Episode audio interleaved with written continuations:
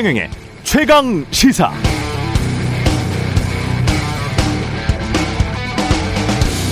네, 지난 주말에 대형 서점에 갔었는데요. 비슷한 공간에 놓인 책 두 권이 눈에 띄었습니다. 한 권은 윤석열 시대. 앞으로 잘 나갈 것 같은 사람들 주목할 파워 엘리트를 소개해 놓은 책이었고요.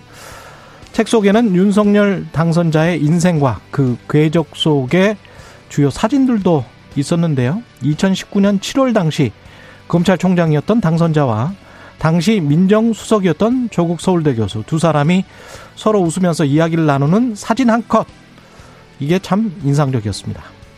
그리고 윤석열 시대의 개막을 알리는 책 옆 옆에는 조국 교수의 사회권이 보장된 선진국을 향한 재언이 담긴 책이 있었는데요. 조국 교수는 이 책에서 자신을 이렇게 소개해 놨더군요. 윤석열 당선자가 검찰총장 시절 지휘한 수사와 기소로 피고인이 되어 재판을 받고 있다. 캄캄한 멸문지하의 터널 속이지만 시민 여러분께서 넣어주신 반딧불에 의지하며 묵묵히 걸어가고 있다. 그리고 소문에서 제 눈에 들어온 이 한 줄. 윤석열 검찰이 저와 제 가족에 대한 수사에서 사용했던 칼과 도끼는 윤 당선자 자신과 측근, 가족에 대한 수사에서는 전혀 사용되지 않았습니다. 네, 공정과 상식, 윤석열 시대에 나온 두 권의 책, 윤석열 시대는 이렇게 시작되고 있습니다. 네, 안녕하십니까. 3월 28일 세상에 이익이 되는 방송 최경령의 최강시사 출발합니다. 저는 KBS 최경령 기자고요. 최경령의 최강시사 유튜브에 검색하시면 실시간 방송 보실 수 있습니다. 문자 참여는 짧은 문자 50원, 긴 문자 100원이 드는 샵 9730 유튜브에 의견 보내주시고요. 새로 버진 무료 콩 어플도 많은 이용 부탁드리겠습니다. 일부 더불어민주당 윤건영 의원 나오고요. 2부에서는 새로운 문결 김동연 대표 그리고 정세현 전 장관과 이야기 나눕니다.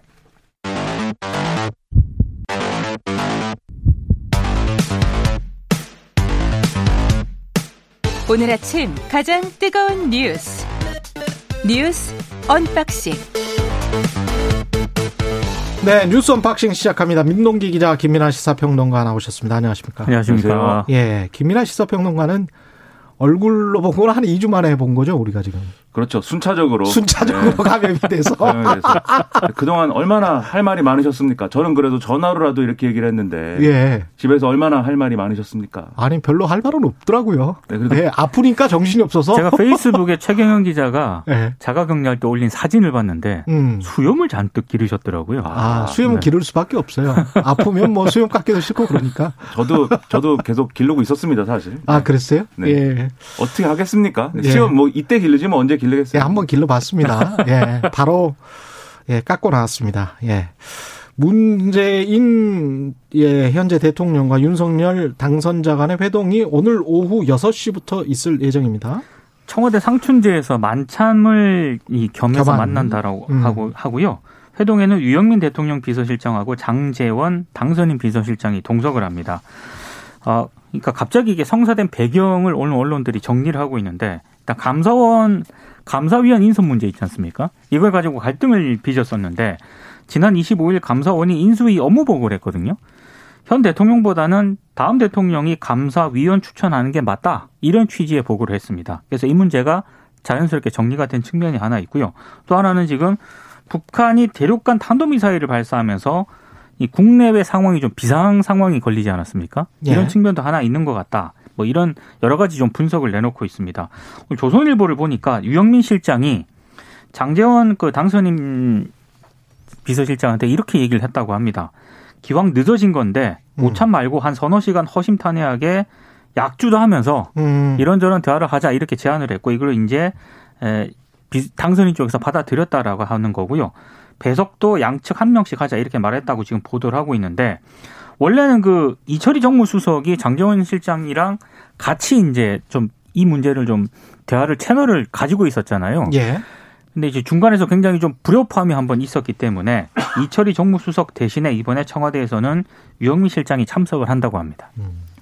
이게 뭐 말씀하셨듯이 60대 남성 두 사람이 저녁을 먹는다. 예. 반드시 이제 술을 먹게 됩니다. 맛있는 거 많이 먹고 그러면 기분이 좋아지고 기분 좋아지면 또 뭐랄까요 회의 내용도 좀 훨씬 더 생산적이 될 수도 있고 그런 거 아니겠습니까 우리가? 그렇죠. 그리고 이제 배석자들이 있지만 예. 이 배석자들은 어쨌든 두 분 간에 어떤 공식적으로 해야 될 얘기들을 정리하고 공식적으로 어, 이 두 분이 이런 얘기를 했다는 걸 밝히기 위해서 있는 거고 음. 정말 속 깊은 얘기는 이제 뭐 공개적인 자리는 이 정도 하고 나가시오라고 해서 비공개 자리에서 할 수도 있는 거거든요. 예. 근데 또 윤석열 장선이 상당한 애주가 아니겠습니까? 네, 상당히 네, 어, 시간을 들여서 좀 음. 대화를 할 필요가 있겠다 생각이 들고요. 감사위원 문제는 이제 그렇게 봐야 될 것 같아요. 감사원이 얘기한 정확한 이제 그 말은 감사원의 업무 보고에서 이제 나온 얘기는 어, 감사위원을 새로 임명하는 데 있어서 그 새로 임명된 사람이 정치적 중립성 논란이라든가 이런 것에 이제 휩싸여, 휩싸인 상태면 음. 감사원이 어려우니 그게 아니고 신고 권력 간에 이제 합의를 통해서 인사를 하는 것이 바람직하고 그렇기 때문에 그런 인사일 때에야 감사원장이 제청을 할 수 있다. 이 얘기였어요. 그러니까 감사위원은 음. 이제 감사원장이 제청하지 않으면 임명이 불가능하지 않습니까? 그렇, 그렇죠. 근데 이게 이렇게 얘기를 했는데 사실 청와대도 뭐 반드시 감사위원을 우리 마음대로 뭐 해야 되겠다 이런 입장은 아니었거든요. 음. 어쨌든 윤석열 당선이 나고 합의를 하기 위해서 그동안 이제 협의를 해온 것이고 예. 근데 이 협의의 진정성이라든가 배경을 서로 이제 의심하는 국면이었기 때문에 합의가 잘 안 된 거 아니겠습니까? 음. 근데 어쨌든 감사원장이 이런 입장을 밝히면서 윤석열 당선인 입장에서는 좀 일종의 안전판이 생긴 거죠. 그렇죠. 청와대가 막 이렇게 인사를 강행하더라도 감사원장이 제청 안 해주면은 불가능하니까 음. 그래서 그런 어떤 문제가 해소가 됐기 때문에 결국은 회동이 가능해졌다 이렇게 내다보고 있는데요. 음. 그러니까 여기에 더했고 정치적 부담도 있는 겁니다. 사실 계속 이게 19일째 결국 이제 어 19일 만에 이제 만나는 건데 너무 늦게 만난 거는 있죠. 그렇죠. 그렇죠. 근데 계속 이게 만약에 못 만나는 상황이 이어진다라고 할 때는 문재인 대통령도 마지막을 이렇게 좀 명예롭지 못하게 이렇게 좀 장식할 가능성이 있는 것이고 그렇죠, 그렇죠. 특히 네. 윤석열 당선인이 향후 5년 동안 통치를 해야 되는데 음. 어 이 현 대통령도 당선인 시절에 안 만난 사람이다. 이런 평가 속에서 5년을 할 수는 없는 겁니다. 음. 그래서 이런 정치적인 측면도 고려를 해서 이제 회동을 하는 것이 아닐까 이렇게 생각이 됩니다. 하루 만나서 끝나지 않은 문제면 뭐 그 다음 날 만날 수도 있고요. 그 다음 다음 날 만날 수도 있고 의제가 굉장히 많을 것이기 때문에 자주 만나서 격식 없이 그냥 이야기를 많이 하는 것도 좋을 것 같습니다. 의제 없이 예. 만난다라고 했는데 예. 언론들이 의제를 던지고 있습니다.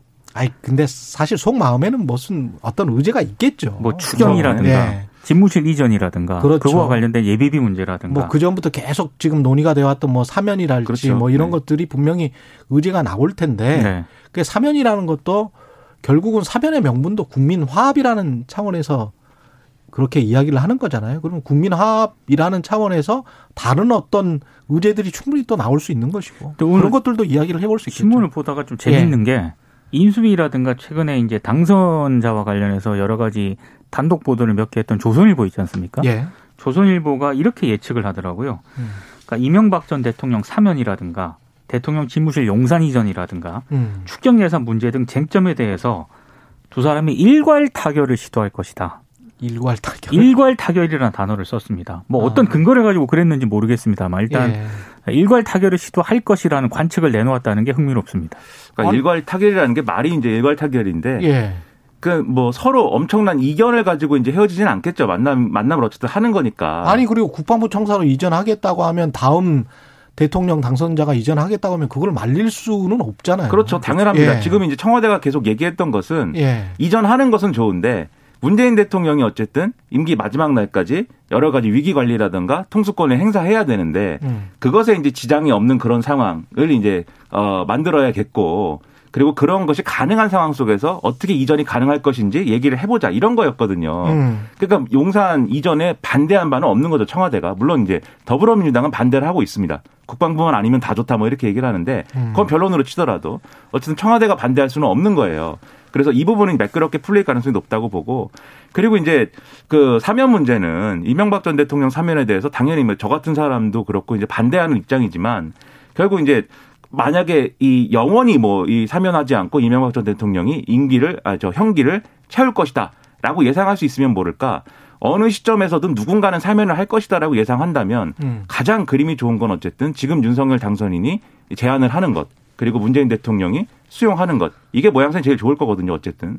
그래서 그런 차원에서 이것도 결단을 좀 내려지지 않을까 이런 생각이고 뭐 나머지 이제 추경이나 이런 것들은 사실 추경은 어느 정도 좀, 어, 뭐랄까, 여지를 두고 있는 것 같아요. 윤석열 당선인도. 만약에 이 정권에서 추경이 되지 않으면, 그러면 뭐, 이 정권이 시작된 다음에 할 수 있다. 이렇게 얘기를 했기 때문에, 이러한 여지 안에서 좀, 좀, 융통성을 발휘할 수 있지 않을까, 이렇게 생각이 됩니다. 알겠습니다. 예.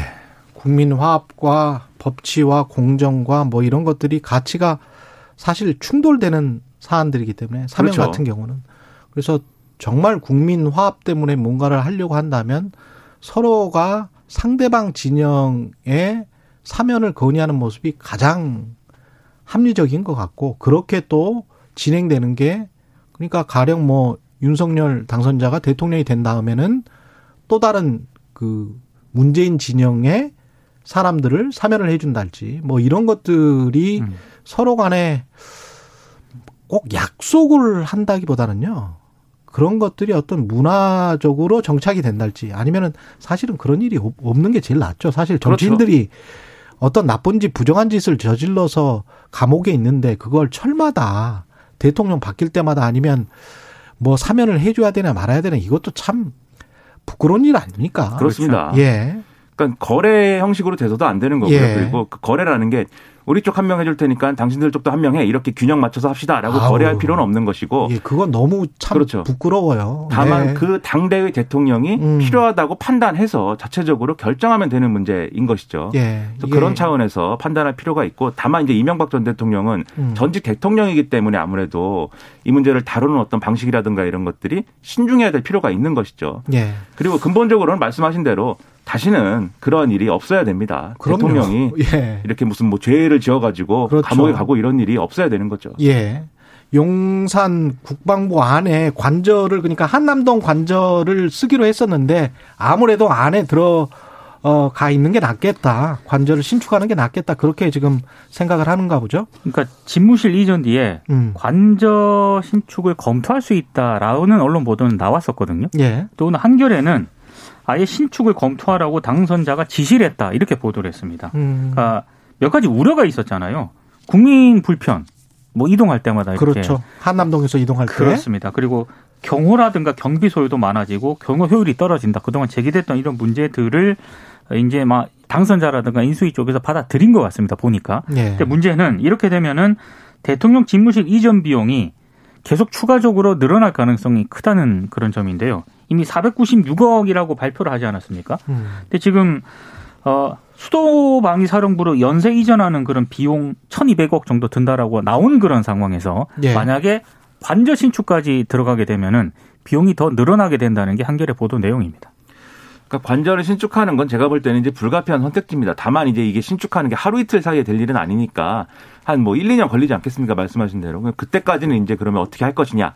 이 문제를 두고 그러면 뭐 한남동 공간을 쓸 것이냐, 뭐 어디다 어떻게 할 것이냐, 자택에서 출퇴근을 할 것이냐 이런 것들을 고민을 했던 것이고 결국 이제 관절 신축하는 데로 가면은 이제 비용 문제를 지금 말씀하셨듯이 계속해서 이제 늘어날 수밖에 없다 음. 이렇게 말씀하셨는데 그러니까 이게 비용 관련한 문제가 한쪽에서는 496억이라고 그러고 뭐 한쪽에서 1조 원이라고 그러고 뭐 어디는 5천억이라고 그러고 하는데 그러니까 사실은 이게 다다 틀린 말도 아닌 아니고 다 맞는 말도 아닌 거예요, 사실. 연쇄적으로 비용이 늘어날 수밖에 없는 거는 사실인 것 같아요. 그러니까 그렇죠. 496억이 확정된 액수다 이렇게 믿는 사람들이 있을까요? 그러니까 당장 이사를 하기 위해서 당장 예. 최단 기간에 써야 될 예산이 496억인 그렇죠. 거죠. 당장 이사하기 위해서. 예. 그다음에 이제 국방부가 이사하는 비용이랄지 그다음에 국방부가 그렇죠. 이사하면 또 합참이 또 이사하는 비용이랄지 뭐 이런 것들이 연쇄적으로 발생을 하니까요. 또 시스템도 네. 다시 정비를 해야 되는. 그렇죠. 네. 그런 네. 비용들은 당장의 이사 비용이 아니다라고 지금 당선인과 인수인은 주장하는 거고 특히 이제 비용을 확정하려면은 그럼 아니 그럼 확정이 돼야 되는데 음. 합참을 그러면 수방사로 이전을 할 거냐 말 거냐 사실 확정된 안은 아니거든요. 그렇게 할 수 있다라고 가능성을 얘기하는 거지. 그래서 지금은 이제 숫자를 얘기하지 않고 있는데 다만 국민들이 이해할 때는 496억이 다는 아니다라는 거는 분명한 사실인 거죠. 지금 말씀하신 대로. 그리고 아마도 제 생각에는 뭐 1조 원까지는 안 가더라도 최소한 뭐 국방부가 주장했다가 하는 5천억이라든지 이런 숫자의 비용까지는 음. 총액 이제 나올 수 있는 숫자이기 때문에 그렇다고 한다면 제 생각에는 어 그냥 이제 청와대가 어, 또는 이제 대통령 집무실 이렇게 이전하는 비용이다라고 해서 예비비를 쓰거나 뭐 이럴 게 아니고 정확한 계획이나 이런 것들을 따로 이제 국민들 앞에 이제 밝히고 그런 어떤 전체 계획이나 이런 것들을 좀 이렇게 의견을 모아가지고 의견 수렴을 해가지고 예산을 어떻게 이 국회나 이런 데서 이제 처리하는 음. 그런 방식으로 일을 진행하는 게 더 효율적이지 않을까라는 생각이 좀 듭니다. 윤석열 당선자 쪽 그 편에서 제가 계산을 한번 해본다면 이런 그 반박도 가능할 수는 있어요. 그러니까 청와대를 공개함으로 해서 거기에 따른 어떤 시장 가치적인 사회적으로 혜택을 보는 그리고 주변 상권이 활성화되는 그리고 관광이 활성화되는 뭐 이런 거를 계산을 하면 그게 뭐 얼마가 될 수 있다.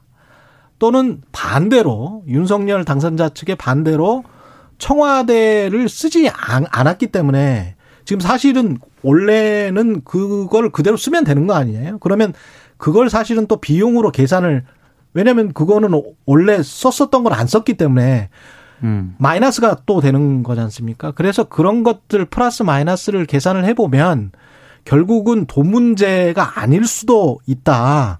결국은 그 제시했던 것이 국민과의 소통이었기 때문에 국방부 청사로 가서 앞으로 5년 동안 소통을 잘 하면 이런저런 비용 문제는 글쎄요, 제가 볼 때는 청와대가 개방이 되고 그것과 관련된 경제적인 어떤 효과랄지 뭐 이런 것들이 또 계산이 되면 전혀 또 다른 이야기가 나올 수가 있기 때문에 꼭 그렇게 돈 문제로만 볼 거는 아니라고 봅니다. 근데 그렇죠. 딱 하나 소통을 하러 간다 그랬거든요. 그러면 소통을 해야 돼요, 5년 동안. 그거를 우리는 유심히 보면 되는 것 같고요. 예. 그러니까 그 약속을 지키리라고 저는 봅니다. 그러니까 지금 예. 말씀하신 그런 내용까지 다 포함해 가지고 예. 전체 계획을 그러면 국민들에게 줘야 되는 거죠. 음. 그걸 통해서 설득을 하고 국민들도 그러면 지금 이제 여론조사나 이런 걸 통해서 보면은 예, 용산으로 이제 대통령 집무실을 이전하는 문제에 대해서 국민적인 어떤 합의가 이루어졌다. 이렇게 보기엔 좀 어렵거든요. 그렇죠. 그러니까 합의가 네. 이루어지지 않았으니까 하지 말라 이게 아니고 음. 충분히 이해할 수 있도록 하고 설득할 수 있도록 하는 계획 전체를 좀 보여주고 그 과정도 소통이거든요. 그렇죠. 이끌어내야 된다. 예. 네, 그런 것들을 앞으로 해야 됩니다. 음. 인수위와 공수처의 간담회는 연기가 됐습니다. 공수처는 간담회를 내일 갖기로 예정이 돼 있었거든요. 근데 일단 인수위 쪽에서는 여러 가지 일정 등을 이유로 간담회 날짜를 미루기로 결정을 했습니다. 공수처하고 지금 인수위는 약간 불편한 관계입니다. 왜냐하면 공수처는 윤석열 당선자와 관련된 그 고발 사건 있지 않습니까? 최근 고발 사건 두 건을 추가로 입건을 했거든요. 그러니까 지금 수사기관 대 피의자 관계라 돼 있기 때문에 요걸 한번 뭐 이런 관계 로 봤을 때 좀 간담회를 연기한 것 자체가 이제 뉴스가 되는 것 같고 또 하나는 선관위는 간담회를 선관위 쪽에서 거부를 했습니다.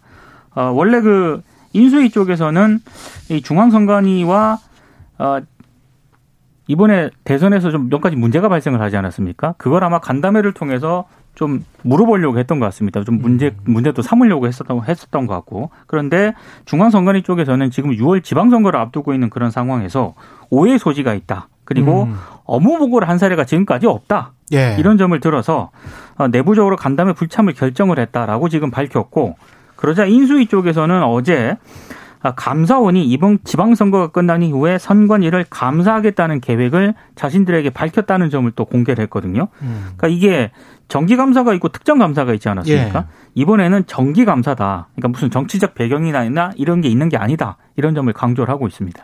그러니까 업무 보고라는 게 각 부처라든지 관계 기관들이 이제 어 인수위에 이제 효율적인 업무의 인수인계를 위해서 이제 하는 거잖아요. 그렇죠. 이 이런 업무 보고는. 예. 근데 공처하고 중선관위는 지금 말씀하셨지만 인수위에 업무 보고를 해야 되는 뭐 이런 어떤 법적인 근거나 이런 게 없거든요. 그러니까요. 그렇기 때문에 이제 업무 보고는 할 수가 없는 건데 다만 그러면 업무 보고를 할 법적 근거가 없다고 해서 인수위하고 일절 뭐 도촉하지 않거나 음. 아무런 뭐 대화를 해도 하면 안 되는 것이냐. 이제 그건 아닌 그건 거죠. 그건 아니겠죠. 그러니까 네. 이제 간담회라는 형식을 이제 절충을 해가지고 지금 하고 있는 건데, 근데 이제 선관위는 특히 이제 선거를 앞두고 있는 상황이기 때문에 음. 이 선관위에 어떤 뭐 그런 얘기 할 거 아닙니까? 지난번에 선거 관리가 이렇게 됐는데 그것은 어 예를 들면은 그런 사례가 다시 발생하지 않도록 준비를 잘 하고 있습니까? 이런 수준 아닐 거거든요.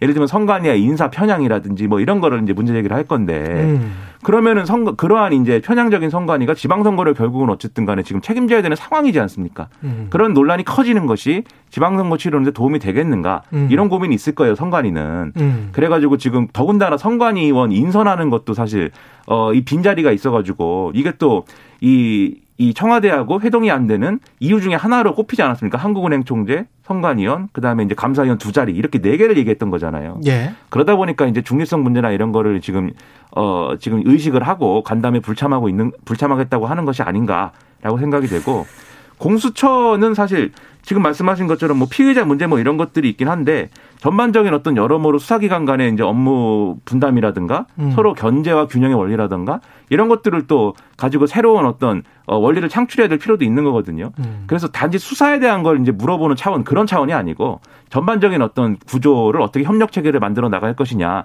이런 걸 한번 얘기해 볼 필요가 있기 때문에 그런 점에서는 간담회 필요성도 있다고 생각이 됩니다. 다만 이제 인수위가 음. 지금 업무보고 대상이 아닌 그런 기관들을 상대로 간담회 형식을 계속 취하고 있거든요. 예. 이를테면 지금 언론에서는 잘 보도가 안 되고 있긴 합니다만 KBS 이사회라든가 MBC 대주주인 방송문화진흥회라든가 거기랑은 뭐 왜? 간담회 형식으로 했다가 이게 논란이 제기가 되니까 그럼 업계 전체로 이제 확대해서 간담회를 하자 이렇게 갔단 말이에요. 아. 저는 다른 거는 이해가 안 되는데 저 더 특히 이해가 안 되는 게 음. 방송통신심의위원회를 대상으로 또 간담회를 하자고 했단 말입니다. 그러니까 이런 부분에 대해서는 여러 가지 좀 논란을 좀 일으킬 수 있는 대목은 좀 분명한 것 같습니다. 그러니까 간담회라는 게 목적이 분명해야 되는 거예요, 결국 왜 하는 건지. 근데 그렇죠. 지금 말씀하신 그런 사례들은 목적이 불분명하지 않습니까? 음. 예를 들면 KBS 이사회나 뭐 방문진 만나가지고 무슨 얘기를 할 것입니까? 뭐에 대해서 뭐 사극을 더 만들려고 할 것은 뭐 그런 얘기를 하는 건 아니잖아요.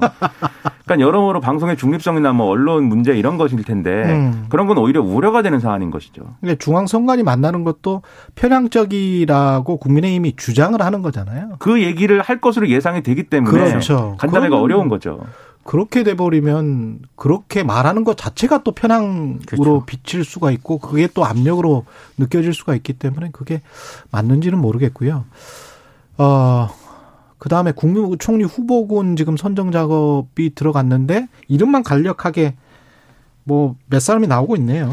예. 언론들이 이거 이름을 계속 오르내리게 띄우는 거예요. 하는 것 같습니다. 예. 특히 이제 조선 동아일보에 언급된 이름들을 쭉 나열을 해드리면요. 음. 한덕수 전 국무총리, 예. 김한길 국민통합위원장, 음. 박주선 인수위 대통령 취임준비위원장, 그리고 아, 김황식 전 총리도 언급이 되고 있고요. 예. 뭐 진대재 전 정통부 장관, 윤중현 전 기획재정부 장관, 재계에서는 박용만 전 두산그룹 회장, 그리고 국민의힘에서는 김기현 원내대표하고 권영세 인수위 부위원장도 후보군으로 이름이 조선 동아일보에 언급이 되고 있습니다.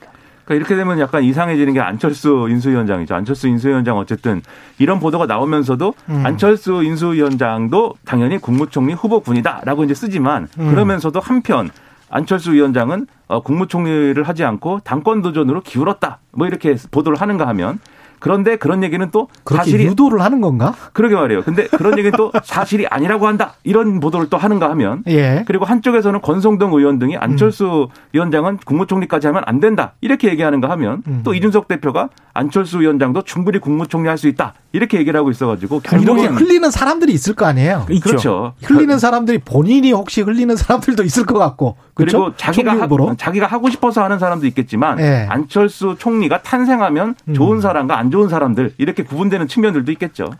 기자는 뭐 누군가로부터 지금 취재원이 있을 것이고 그 취재원은 국민의힘 뭐 민주당 쪽은 분명히 아니겠죠. 그렇죠. 그러면 국민의힘 쪽의 관계자나 인수위의 관계자일 가능성이 높고 그런 것들을 상상을 해보면서 뉴스를 소화하시는 게 훨씬 더 좋을 것 같습니다. 근데 이 점은 네. 제가 참고사항 말씀드리면 음. 과거에 이준석 대표가 이태규 의원하고 국민의당하고 합당 협상할 때 음. 안철수 총리는 어려울 것이다 이렇게 얘기한 적도 있어요. 네, 여러모로 왜 이런 얘기가 나올까 상상을 많이 해보시기 바랍니다. 뉴스 unboxing 민동기 기자 김민아 시사평론가였습니다. 고맙습니다. 고맙습니다. KBS 일라디오 최경영의 최강시사 듣고 계신 지금 시각 7시 44분입니다.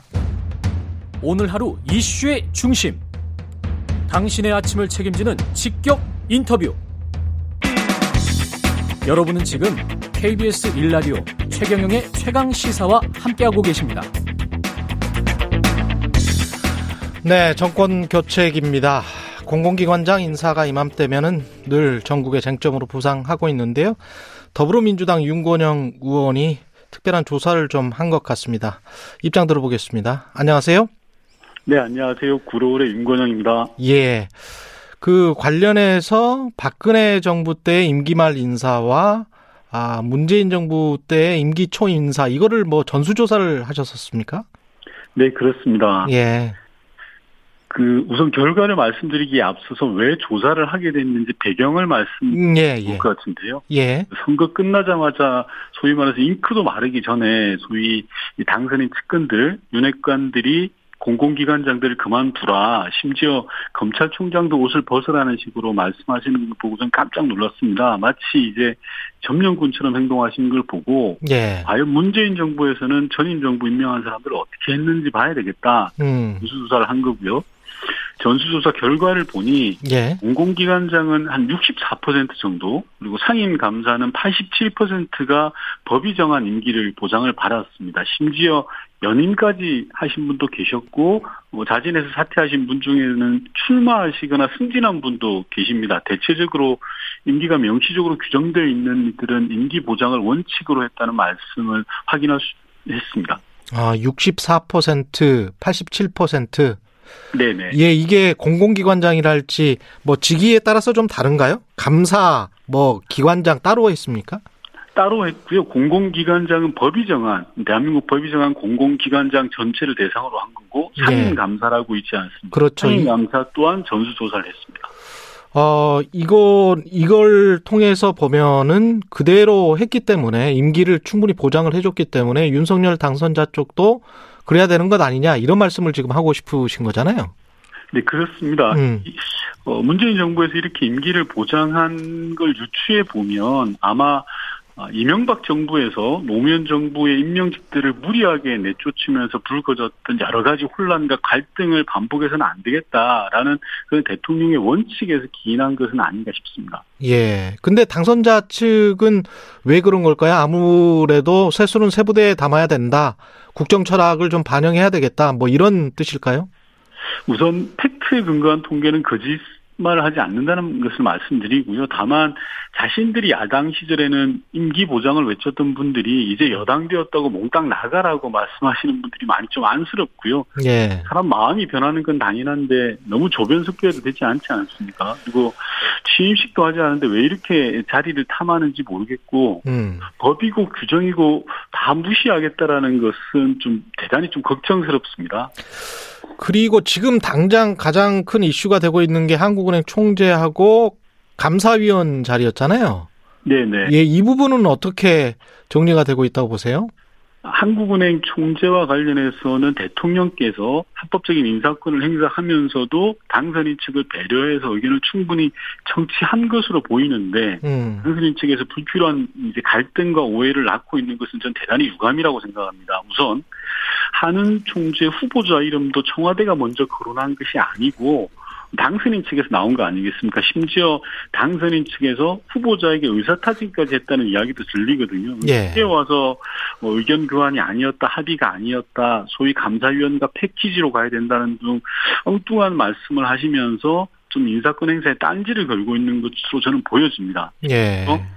당선인 측에서 정무수석과 비서실장의 대화가 협의가 아니었다고 주장을 하시는데요. 그렇다면 당선인 비서실장이 청와대 수석을 만나서 개인 의견을 내는 게 말이 되는지 되묻고 싶습니다. 상식적이지 않지 않습니까? 좀 어, 당선인 측근들의 일처리가 매끄럽지 못한 것 같아서 좀 안타깝습니다.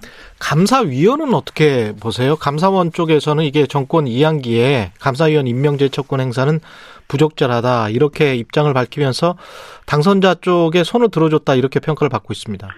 우선 팩트 체크를 하면요 감사원의 공식 입장은 아니었던 걸로 알고 있고 음. 어, 인수위 업무보고 과정에서 사견임을 전제로 답변한 것으로 알고 있습니다. 음. 우선 당선인 측에서는 임기 말 정부가 감사위원을 임명한 사례가 없다고 지금 주장하고 있지 않습니까? 예. 근데 그건 너무 당연한 겁니다. 왜냐하면 최근 15년 동안 정부 교체 시기에 감사위원이 공석이 된 적이 없습니다. 즉 임명하고 싶어도 할 수 있었던 공석이 없었는데도 마치 임명을 보류했던 것처럼 그렇게 몰아가고 있는데 이건 전형적인 왜곡입니다. 네.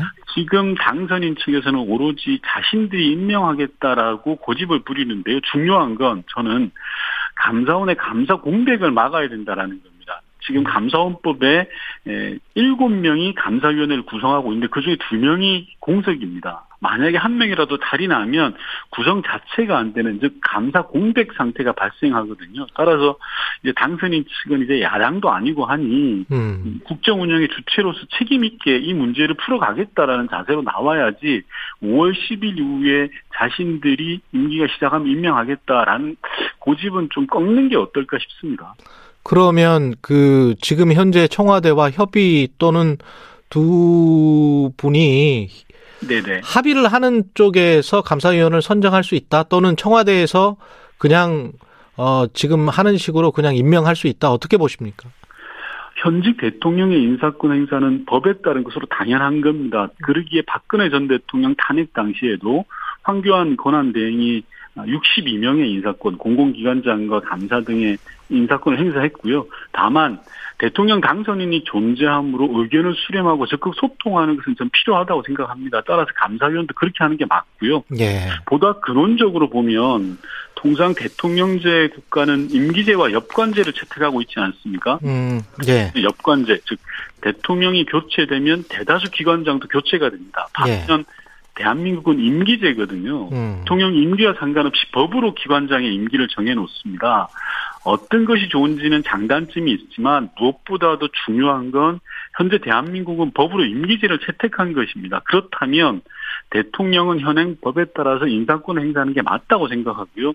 만약에 미국처럼 엽관제가 필요하다면 우리는 법률을 개정해야지 대통령에게 실정법을 지키지 말라고 할 수는 없는 노릇이시지 않겠습니까?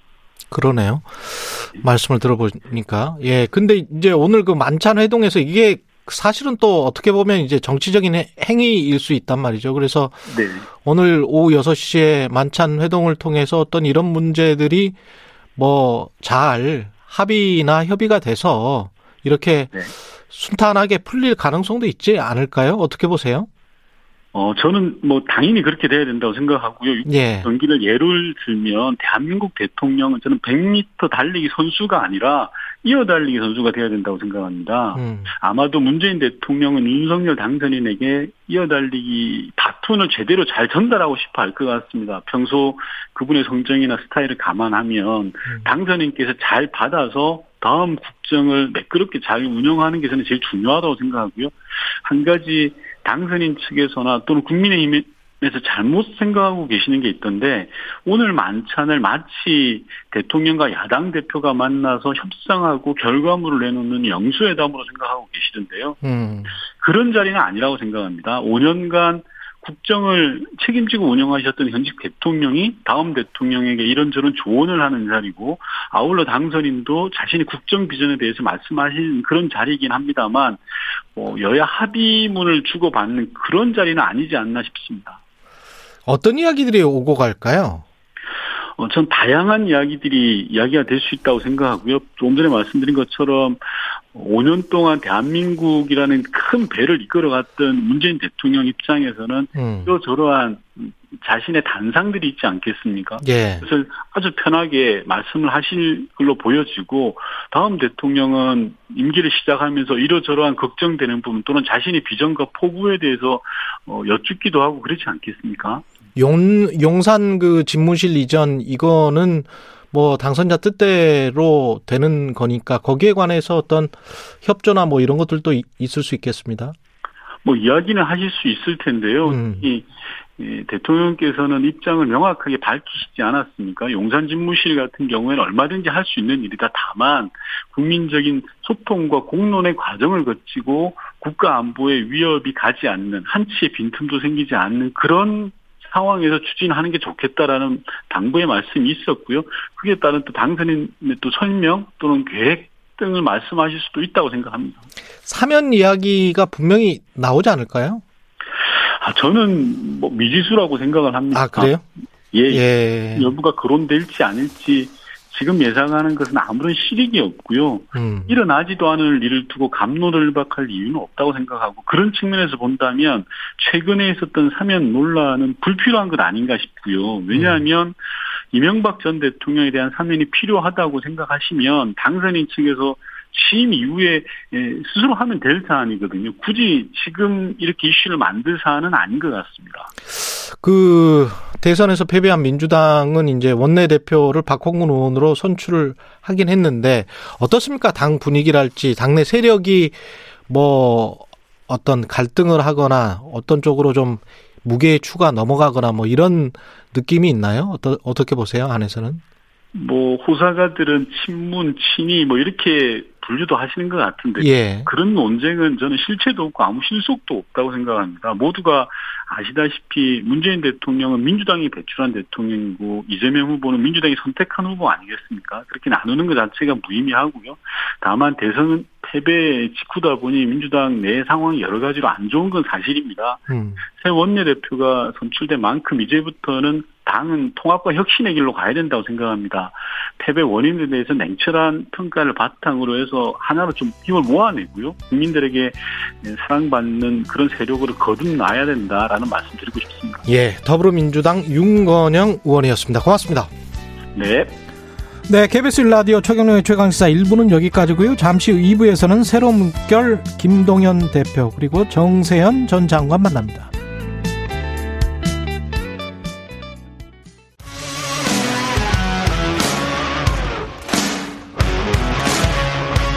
오늘 하루 이슈의 중심 최경영의 최강 시사.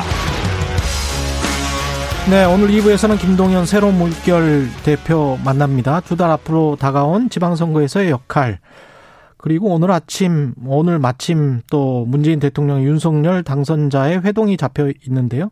복잡한 정치 현안도 있고 전국 현안들 예, 말씀 좀 들어보겠습니다. 김동현 대표님 나오셨습니다. 네. 안녕하세요. 예. 안녕하세요. 예. 지금 새로운 물결 대표를 맡고 계시고 정책 연대를 민주당과 하는 것 이거는 계속 지속되고 있는 겁니까? 네, 그 당시에 이제 대선 때 예. 저희 이제 가치 연대, 정책 연대해서 예. 다섯 가지 항의 합의를 보고 음. 한그 정신은 그대로 살아 있고요. 예. 또 얼마 전에 이재명 후보와 이제 통화도 하면서 어, 어 그와 같은 그 어떤 가치를 함께 추진하는 데는 뜻을 같이 했기 때문에 아직 예. 살아있고 유효하다 이렇게 보시면 되겠습니다. 그 대선 음. 끝난 후에 저희 방송에서 지금 처음 오시는 거고. 네네 이제 뭐 그렇죠? 보름 지났으니까요. 예. 네. 어찌 지내셨어요 그러면? 그동안 뭐 좀 바쁘게 지냈는데요. 예. 일단 뭐 결과가 좀 아쉽긴 했습니다만 뭐 국민의 뜻을 겸허하게 또 수용을 하고 그럼요. 또 성찰도 예. 좀 하고 음. 그렇지만 하나 나름대로 자부심을 갖는 것은 어 제가 이제 대권 대선 이제 출마 선언 이후에 계속 추진했던 정치 교체, 음. 정치 계획이라고 하는 가, 이제 그런 어떤 과제 목표가 예. 이제 이와 같은 연대를 통해서 어, 이번 대선에 이제 화두로 이제 화두가 됐다. 예, 됐습니다. 그렇기 예. 때문에 이제는 거스를 수 없는 대세로 음. 정치 교체에 그와 같은 방향을 내세웠고 어, 앞으로는 갈 수밖에 없는 그와 같은 것에 대해서는 자부심을 느끼고 있고요. 예. 선거 끝나고는 이제 성찰도 해보고 또 당도 추스르고 음. 또 이제 앞으로 있을 지방선거를 포함한 정치 일정에 대한 또 대비라고 할까 예. 토론도 당내에서 하고 있고 그렇게 지냈습니다. 그 정치 교체에 관해서 조금 이따 여쭤보기로 네. 하고요. 네네. 네. 현안들이 굉장히 많아서요. 그렇죠. 예. 예. 지금 당장은 문재인 대통령과 윤석열 당선자 네. 대선 19일 만에 회동을 오늘 오후 6시에 갖기로 했는데요. 네네. 네. 어떻게 이런 회동은 어, 어떻게 돼야 될까요? 그래서 좀 뭐 좀 더 빨리 만나셨으면 좋, 그렇죠. 좋았을 것이다. 만시지탄이 있다. 하지만 어, 이 두 분이 만나서 음. 그 뭐라고 안정적이고 또 서로 간에 머리를 맞대면서 국정 이양에 대한 논의를 하는 모습이 국민들이 그 바라는 모습일 거예요. 음. 두 분이 만나가지고 여러 가지 문제들 좀 잘 풀었으면 좋겠고 예. 뭐 필요하다면 한 번이 아니라 여러분도 좀 그렇죠. 만나셨으면 좋겠습니다. 예. 네. 지금 당장 뭐 정권 교체기 때 항상 나오는 게 공공기관장 인선이지 않습니까? 네, 네. 방금 전에 이제 윤건영 의원도 그 이야기를 했었는데 박근혜 정부 말기 문재인 정부 초기 때 보면은 뭐 68% 정도는 공공기관장이 계속 유임을 했더라. 뭐 네. 이런 이야기를 하고 있는데 어떻게 보세요? 지금 권한은 현 대통령에 있고요. 예. 필요는 이제 당선자에게 있습니다. 그렇게 되는 거죠. 네, 그렇죠. 예. 그렇기 때문에 가장 바람직한 것은 음. 어, 두 분이나 또는 청와대와 인수위가 협의를 해서 음. 서로 간에 이렇게 타협점을 찾는 것이 가장 좋은 모습이겠죠. 음. 제가 인수위에서 근무를 한 적이 있습니다. 그렇죠. 오래전 얘기하지만. 예, 예. 네, 뭐 한 15년 전에 예. 근무하면서 늘 이런 문제가 나오는데 음. 좀 성숙하게 해결을 해야지요. 음. 권한은 지금 대통령에 있고 또 같이 일할 기간 또는 그 필요는 그렇죠. 당선자가 있기 때문에 예. 어 청와대와 현 인사권과 예. 또 인수위 간에 충분한 협의를 거쳐 가지고 음. 공통 분모를 뽑아내고 한다면은 뭐 저는 어렵지 않게 풀 수 있는 문제가 아닌가 이렇게 생각을 합니다. 근데 이제 그 자리들이 아주 그 미묘하고 정치적으로도 그렇고 전략적으로도 굉장히 중요한 자리들 감사원, 중앙선관위, 상임위원 지금 뭐 이 여기도 한 명 있고 감사원 감사위원도 두 명이나 있단 네, 말이죠. 맞습니다. 이게 지금 어떻게 될 건가? 요거 어, 어떻게 보세요? 이런 문제는?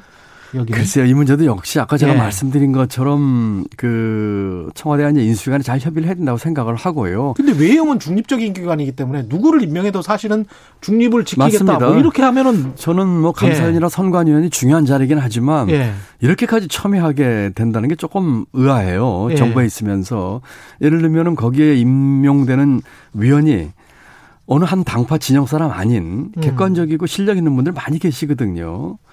어, 그런 분들 찾으면은 뭐 천하의 인재를 구하면은 많이 있습니다. 이걸 예. 뭐 정치적으로 해석을 해서 꼭 자기 진영 사람 뭐 이럴 필요도 없는 것이고요. 음. 국민 입장에서 보면은 감사위원이나 선관위원은 그야말로 어느 당파 진영에 속하지 않으면서 음. 정확하게 또 전문적이고 객관적으로 이렇게 분석하고 판정할 수 있는 분들을 뽑으면 되는 것이거든요. 음. 한국은행 총재는 조금 다를 수 있습니다. 한국은행 총재는 아주 중요한 자리고 예. 이 자리는 어느 정치적인 색깔도 아니거든요. 예. 가장 우리 통화나 이 금융 정책을 잘할 수 있는 분 뽑으면 되는 것이고 예. 그렇기 때문에 이런 문제를 가지고 너무 이걸 정치적으로 해석을 하는 그 주변 사람들 또 언론에서도 이걸 뭐 진영으로 뭐 여냐 야냐 이거는 저는 좀 어, 납득이 좀 안 되는 부분 같습니다. 이창용 국장에 관해서는 어떻게 생각하십니까? 이창용 국장은 뭐 예. 제가 잘 아는 동료이자 후배고요. 그렇죠. 아주 예. 훌륭한 분입니다. 예. 서울대 교수 출신이고 음. 국제 IMF에서 이제 국장이지만 굉장히 높은 자리입니다. 그럼요. 네, 예. 그랬었고 어 실력으로 보나 뭐 인프로 보나 저는 뭐 그 훌륭한 분이라고 보고요. 음. 제가 이해하고 있기로는 아마 당선자 측하고도 얘기를 좀 한 게 아닌가 하는 생각이 들어요. 이 정황으로 음. 봐서는. 예. 다만 이 주변에 있는 많은 분들이 약간의 좀 갈등을 좀 조장하는 듯한 좀 성급한 이야기들 뭐 이런 것들이 좀 있지 않나 싶습니다. 아. 이 장영 국장 같은 경우는 이명박 정부 때 인수위원이었고 금융위 부위원장을 했습니다. 아. 그리고 제가 듣기로는 당선자 측하고도 뭐 어느 정도인지 모르겠지만 얘기를 한 걸로 알고 있고 예. 심지어는 본인 의사까지도 그쪽에서 확인했다는 얘기가 들리는데 예.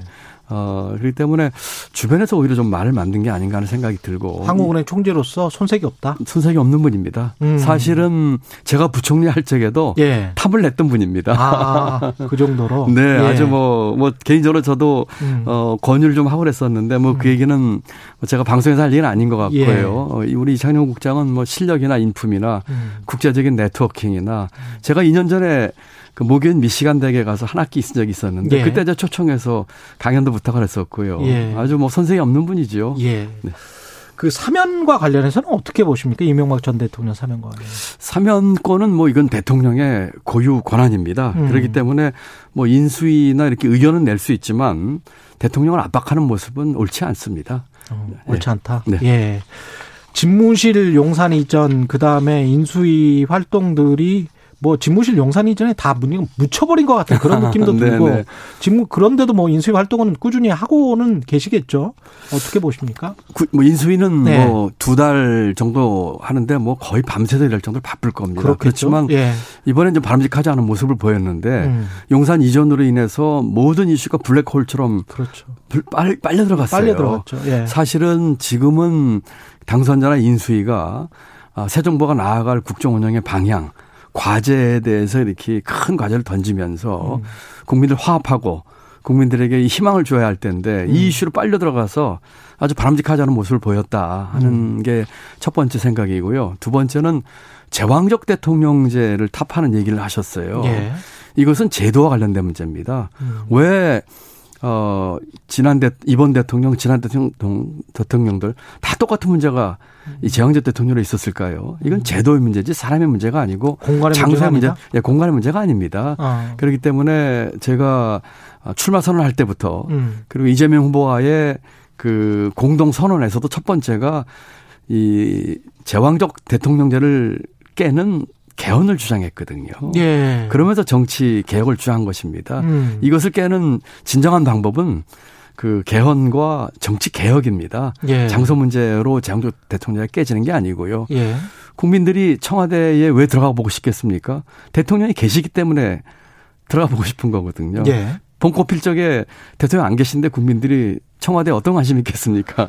그래서 이건 장소 문제가 아니고 음. 그 제가 아까 말씀드린 이번에 그 대선을 통해서 저와 우리 새로운 물결이 출창 주장했던 어, 대통령제를 바꾸자고 하는 분권형 분권형 대통령을 바꾸자는 개헌 또 선거법과 의회 권력을 내려놓자는 정치 개혁 예. 어, 이런 식으로 제도적으로 풀어야 할 문제입니다. 이 문제에 음. 대해서 좀 어, 당선인이나 인수위에서 생각해 주셨으면 좋겠습니다. 예.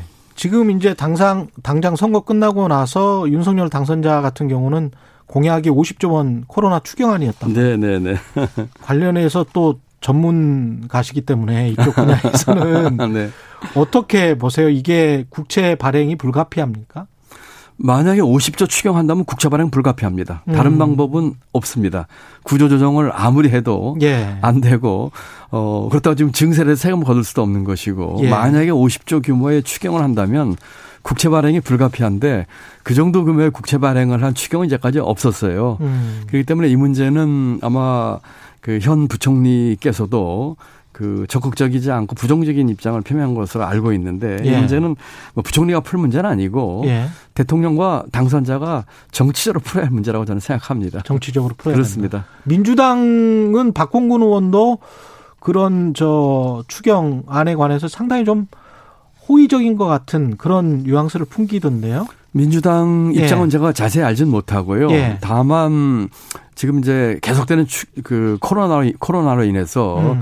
우리 고통을 너무 심하게 받고 계시는 소상공인이나 자영업자들에 대해서 좀 대책이 필요하겠다 하는 것에 대해서는 뭐 전화 민주당이는 한 생각일 거예요. 예. 저도 이 문제에 대해서는 어 필요하다면 추경하다는 얘기를 했었고요. 예.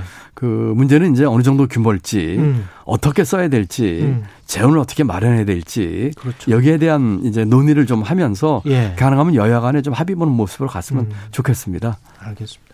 국채를 근데 꼭 50조 원 정도 발행한다고 해서 우리가 크게 어떤 부담이 되는 그런 수준인가요? 어떻게 보십니까? 그건? 국채 50조 규모는 굉장히 큰 규모입니다. 예. 어, 부담이 되는 정도의 규모죠. 아, 그래요? 지금 우리가 음. 국가 채무 비율이 지금 50한 1, 2%될 겁니다. 예. 아, 이게 올라가겠죠. 어, 지금 우리 국채 규모는 빠른 증가가 지금 가장 큰 문제거든요. 절대 규모는 아직 그렇게 OECD 선진국에서 예. 높은 편은 아닙니다. 음. 속도가 문제인데 어, 잘 관리하면서 그렇지만 지금의 상황에서는 국채 규모가 늘어나는 걸 너무 겁낼 필요는 없습니다. 음. 왜냐하면 지금의 경제 상황이나 아, 코로나 위기 예. 또 지금 그 러시아 우크라이나 침공에 따른 여러 가지 원자재 가격이나 이 국제 상황이 심상치가 않고 녹록치 않거든요. 음. 그래서 국채 규모가 늘어나는 것은 너무 걱정할 필요는 없다. 예. 그렇지만 두 가지가 필요합니다. 첫 번째는 이런 국제 상황까지를 면밀히 보면서 중기적인 계획까지 좀 반드시 세워야 되겠다. 음. 그냥 눈앞에 떨어진 발등에 불 끄는 게 우선이 아니다 하는 얘기. 두 번째는 규모가 빠른 속도로 올라가는 것에 대해서는 역시 중장기적으로 이 재정 관리에 대한 중장기 재정 계획을 잘 좀 세워서 네. 그 틀에서 좀 했으면 좋겠다. 이 두 가지 했으면 좋겠습니다. 새 정부 지금 저 경제 상황을 말씀을 하셔서 그 문제부터 여쭤볼게요. 지금 우크라이나 전쟁도 그렇고 디플레이션 이야기, 네. 뭐 스태그플레이션 이야기, 그렇습니다. 예 나오고 있지 않습니까? 금리를 너무 또 인상하면 위험할 수 있다 그런 이야기 나오고 있는데 어떻게 보십니까, 새 정부? 지금 상황이 우리 경제에 녹록치 않죠. 예. 지금처럼 그런 국제 환경 변화에 따른 여러 가지 문제들, 음. 뭐 미국의 스태그플레이션 문제라든지 물가 인상 문제도 있을 거고요. 어, 또 금리 인상 문제도 있을 음. 거고요. 이거를 지금은 정말 매의 눈으로 국제 상황, 또 국내 경제, 코로나 위기 이런 것들 또 우리 한국 경제의 어떤 성장 잠재력 면밀히 봐야 될 상황이고요. 예. 금리가 오르는 건 불가피할 겁니다. 음. 아, 그런 것이 오름에 따른 그 취약 차주들 문제들 예. 아주 마이크로 문제까지 신경을 써야 되죠. 예. 그래서 이 문제를 정말 꿰뚫어 볼 수 있는 어, 국내외 상황, 음. 어, 경제 상황, 또 국제 정치 상황, 이걸 꿰뚫어 볼 수 있는 그런 매 눈이 필요하겠다. 아, 그리고 지금 해야 할 일 중에 하나는 인수위에서 공약 다 끌고 가려고 해서는 안 됩니다. 음. 공약 정리해서 예. 어, 어떻게 해야 될지에 대해서 국민 앞에 제시를 해야 됩니다. 어차피 어, 유력 후보 두 후보 다 대선 과정에서 무리한 공약 많이 내셨거든요. 인수위의 성공 여부, 아. 어, 새로운 대통령의 그 성공 여부의 첫 요건은 이와 같은 공약을 어떻게 추스를까 있습니다. 제가 이재명 후보와 양자 토론하면서도 실패한 대통령이 갖는 두 가지 가장 빠른 길. 첫 번째, 공약 다 짊어지고 가려고 하는 거.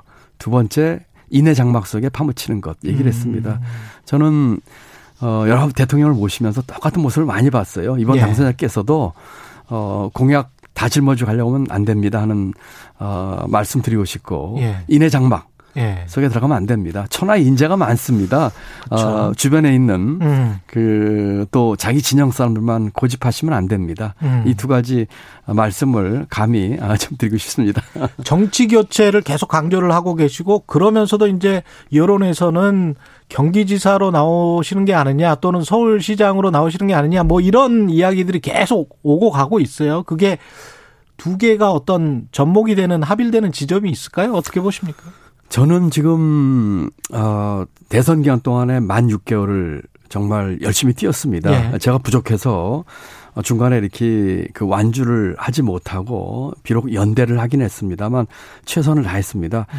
그 기간 중에 그 제가 내세웠던 가장 큰 그 가치는 지금의 대한민국의 문제, 경제, 교육, 사회 모든 문제를 해결하는 첫걸음은 정치 교체라고 생각을 했습니다. 정치판을 바꾸고 음. 어, 정치 세력을 교체해야 된다. 그러기 위해서는 아까 말씀드린 권력 구조 개편해야 되고 어 정치 개혁을 이루어야 된다고 얘기를 했습니다. 지금도 저와 새로운 물결 당이 추구하는 가장 큰 가치와 목표는 정치 교체입니다. 음. 지금 지방선거에 출마할 거냐, 여기냐 저기냐 이거는 어떻게 보면 그렇게 중요한 문제가 아닐 수도 있어요. 음. 그것은 이와 같은 저희가 하려고 하는 일의 종속 변수지요. 저는 정치 교체를 위해서 어 제가 할 일이 무엇인가에 대해서 고민하고 있고 이것을 위해서 지금 저희 당 또 앞으로 민주당과의 같이 연대를 이 부분에 했기 때문에 예. 민주당의 태도 이런 것들이 달려있다고 생각을 하고요. 어. 출마할 것이냐 또는 한다면 여기냐 저기냐 하는 문제는 거기에 따른 종속 변수로서 가장 정치 교체를 이룰 수 있으면서 어 우리 그 국가 발전에 기여할 수 있는 길을 찾도록 음. 그렇게 하겠습니다. 만약에 민주당에서 정치 교체를 이렇게 이렇게 할 터이니 거기에 협조할 터이니 여기에 좀 나가주세요라고 한다면 뭐 나가주세요까지는 아니지만 예. 민주당에서 만약에 예. 그 합의 정신에 따라서 분명한 의지를 표시하고 예. 실천에 그 어떤 뭐라고 할까요? 그 현실적인 모습을 확실히 보인다면 예. 어떤 형태로든 연대하는 것에 대해서는 저희는 열려 있습니다. 경선에 참여하는 것도 뭐 연대가 됐던 뭐 합당이 됐건 예. 또는 그 문제는 그 만약에 이와 같은 것이 분명한 음. 의지가 있고 실천을 하겠다고 하는 액션을 취한다면은 음. 그거는 부수적인 문제라고 생각합니다. 어떤 것도 열려 있다 이렇게 말씀드리고 싶습니다. 알겠습니다. 여기까지 하겠습니다. 새로운 물결 김동현 대표였습니다. 고맙습니다. 네, 감사합니다. 예. 공정, 공익, 그리고 균형 한 발짝 더 들어간다. 세상에 이익이 되는 방송 최경영의 최강 시사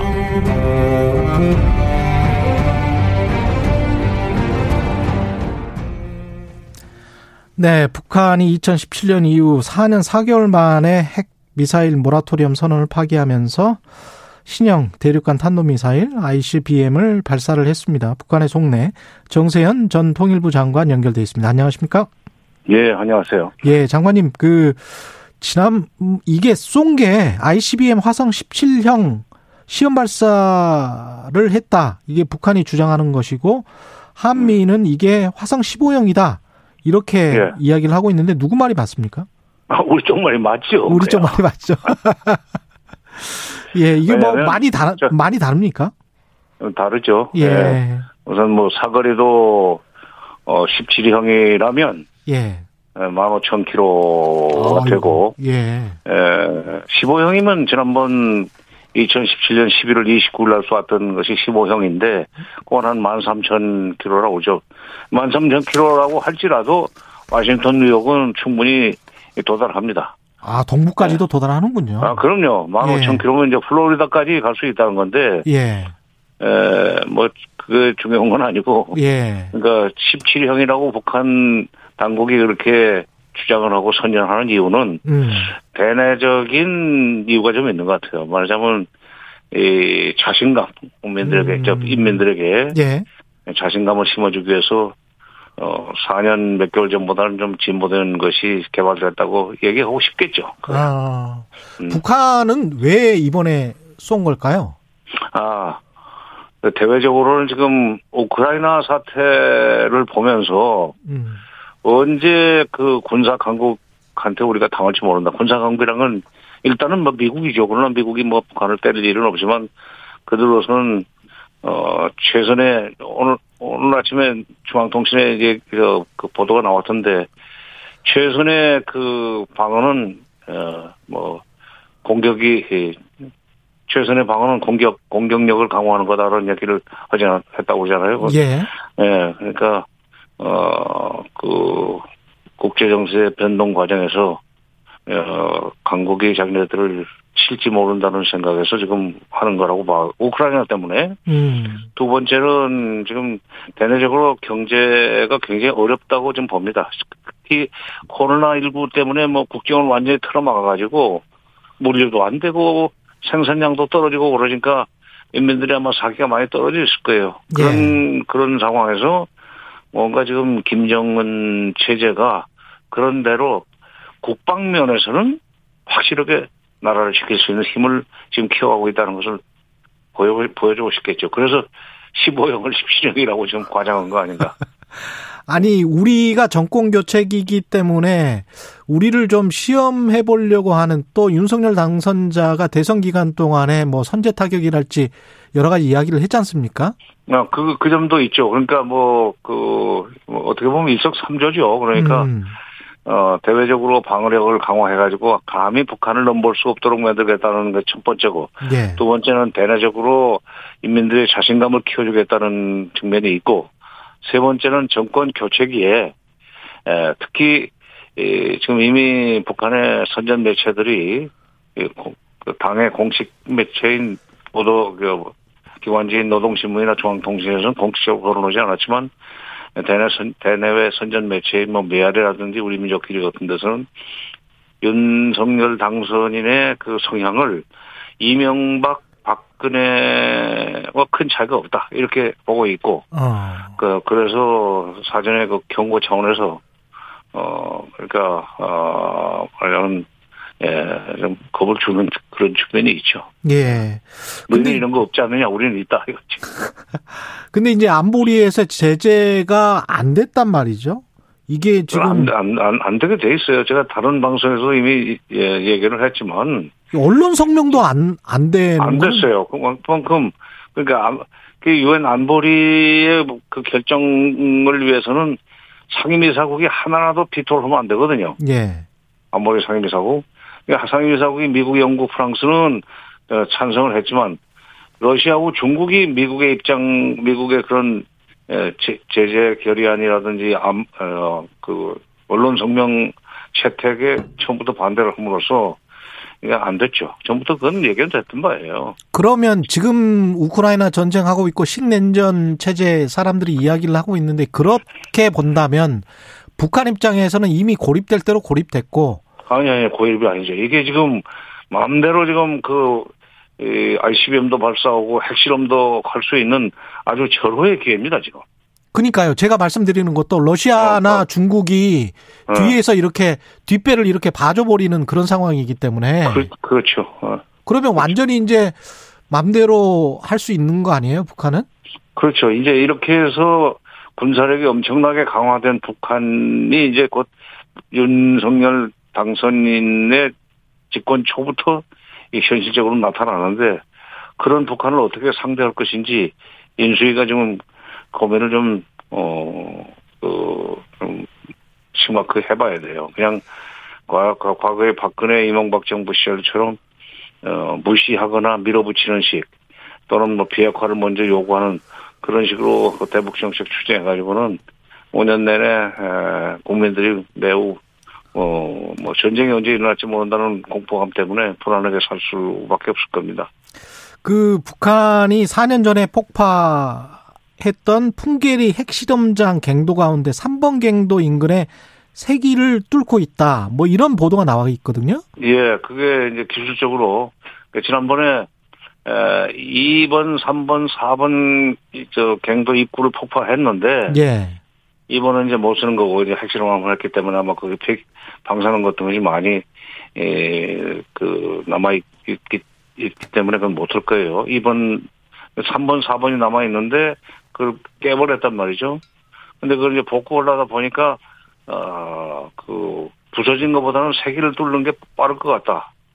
뭐, 그 언론에서 그걸 지름길이라고 표현했던데. 예. 그렇게 되면은 한 달 정도면 끝날 것 같다는 얘기들이 나오고 있잖아요. 그게 의미하는 거는 핵실험을 하겠다는 겁니까, 그러면? 그렇죠. 그렇죠. 핵실험을 하면 그 핵실험장 왜 복구를 합니까? 입구를. 아. 그리고, 그, 오늘로부터 이제 계산하면은, 음. 어, 4월 말이죠. 예. 며칠 전에 시작했으니까 아마 4월 25일, 4월 15일 김일성 생일날 그 핵실험을 하기는 조금 어좀 촉박할 것 같고 음. 갱도 완전히 복구가 돼야 되니까. 예. 근데 북한에는 또 4월 25일이라는 또 특별한 의미를 갖는 날이 있습니다. 그게 1932년 4월 25일 당시에 20살짜리 김일성이 항일 유격대를 조직했다는 날이에요. 그게 아. 조선 조선인민군 장건일로 돼 있습니다. 아. 그게 32년이니까 금년이 있으면 그딱 90년 전인가요, 그럼? 아, 그렇게 90, 되네요. 99년이죠. 예. 그걸 예. 축하하면서 대외적으로 어 자기네들 국방력 또는 무력이 예, 강하기 때문에 함부로 건드릴 생각하지 말라는 메시지를 보내기 위해서 핵실험도 마저 하려고 합니다. 뭐 어차피 음. 예, 핵실험과 미사일 발사 모라토리엄은 깼으니까 지난 24일 날 예. 이제 그 그로부터 한 달 조금 지난 후에 핵실험까지 마저 하지 않겠는가. 그러면 이게 근데 근데 이게 시기적으로 예. 어 이 저 새 정부 출범 한 20일도 채 안 되는 기간이죠. 5월 10일에 출범하니까. 그렇지. 출범 바로 직전이네요. 예. 4월 25일이면. 예. 과거에 그 2010, 그, 3년. 이명, 아, 박근혜 정부가 출범하기 할 때도 음. 인수위가 한참 가동되던 2월 12일 날 핵실험을 했죠. 아. 이명박 정부 말, 어, 박근혜 정부 출범 직전. 딱 금년 지금 4월이 그, 그런 형국이 돼버렸어요. 지금 저 미국 바이든 대통령은 어떤 입장인가요? 북한에 대해서? 아, 바이든 대통령 이전에 미국이 지금 힘이 빠졌습니다. 솔직한 얘기로. 상대적으로. 예. 중국을 견제하는데 힘이 딸리니까 자꾸 동맹 얘기를 하잖아요. 인도 태평양이다, 그렇죠. 쿼드다, 예. 뭐, 오커스 동맹이다, 무슨, 심지어 영일 동맹까지도, 어, 체계를 하도록, 그, 국제 정치를 그, 그, 조정하고 있는데. 예. 근데 이제 바이든 정부는, 어, 또 트럼프 때와는 달리, 상당히 그 오바마 시절에 전략적인 내 예, 그쪽으로 가고 있는 거 아닌가 하는 생각이 들어요. 말하자면 북한의 핵 문제 해결을 예. 그 말하자면 주도적으로 그 풀어나가려고 하기보다는 음. 북한이 그 북한을 비, 비핵화할 때까지 기다리고 그리고 자진해서 그리고 그런 과정에서 중국이 역할을 해주길 바라는 것이 전략적인 내였거든요. 그렇죠. 예, 지금 그쪽으로 가고 있는 것 같아요. 그런데 알지. 중국이랑도 사이가 그렇게 좋지는 않지 않습니까? 지금 상황. 그렇지. 안 되죠. 그런데 중국을 다른 걸로 압박해서 북한을 어, 그, 설득하도록 하게 만들겠다는, 어, 계산을 하고 있지 않나. 좀 틀린 얘기지만, 그게. 아, 그러면 네. 북한이 부속 변수, 근데 중국은 원하는 거는 다른 게 굉장히 많을 텐데요. 본질적으로 원하는 것들은. 근데 미국 미국 사람들이 가끔 보면은 예. 뭐 자기 편의 중심으로 생각하는 경향이 많아요. 우리가 이렇게 하면 될 거다. 그 마지막으로 딱 한 가지만 그 쿼드 예. 같은 경우는요 전략적 모호성에서 지금 전략적 명료성으로 간다고 지금 인수위 쪽에서 자꾸 이야기가 나오고 있는데 쿼드는 예. 가입을 빨리 해야 된다고 보십니까? 어떻게 보세요? 그 미국에서도 그 우리 당선인 측에서 쿼드 가입하겠다고 얘기를 하니까 예. 쿼드와 쿼드 관련해서 가입 가입 문제와 관련해서는 절차가 없다. 음. 그 얘기는 어 아직은 뭐 지금 당장 당신네 들어올 필요 없다는 얘기 아니겠어요? 한국 들어올 필요 없다. 좀 두고 봐야 된다. 예. 네. 지금까지 정세현 전 통일부 장관이었습니다. 고맙습니다. 예, 감사합니다.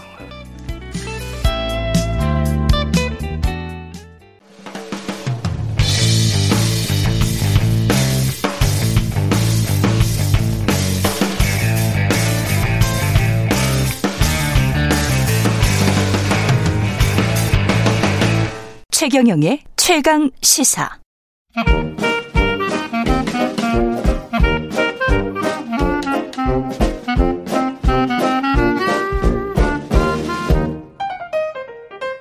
네, 최경영의 최강 시사 경제합시다. 월요일은 명쾌한 경제 이야기 해보고 있습니다. 오늘도 박정호 명지대학교 특임 교수님 나오셨습니다. 안녕하세요. 네, 안녕하세요. 예. 우크라이나 침공을 러시아가 한 다음에 루브라 가치가 얼마나 폭락했습니까? 예. 원래 이제 우크라이나 전쟁이 전개되기 전에 음. 루브라 대비 달러의 환율은 예. 어, 70선을 유 지했었습니다. 70선. 1달러에 한 70루브라 정도 예. 됐거든요. 그런데 전쟁이 일어나고 나서 불과 한 2, 3주 안에 루브라 가치가 150까지 올라간 거예요. 와, 그러니까 두배 가까이 올라간 거죠. 예. 우리 IMF 외환위기 때도 2,000원 한 번 찍었는데 찍었죠.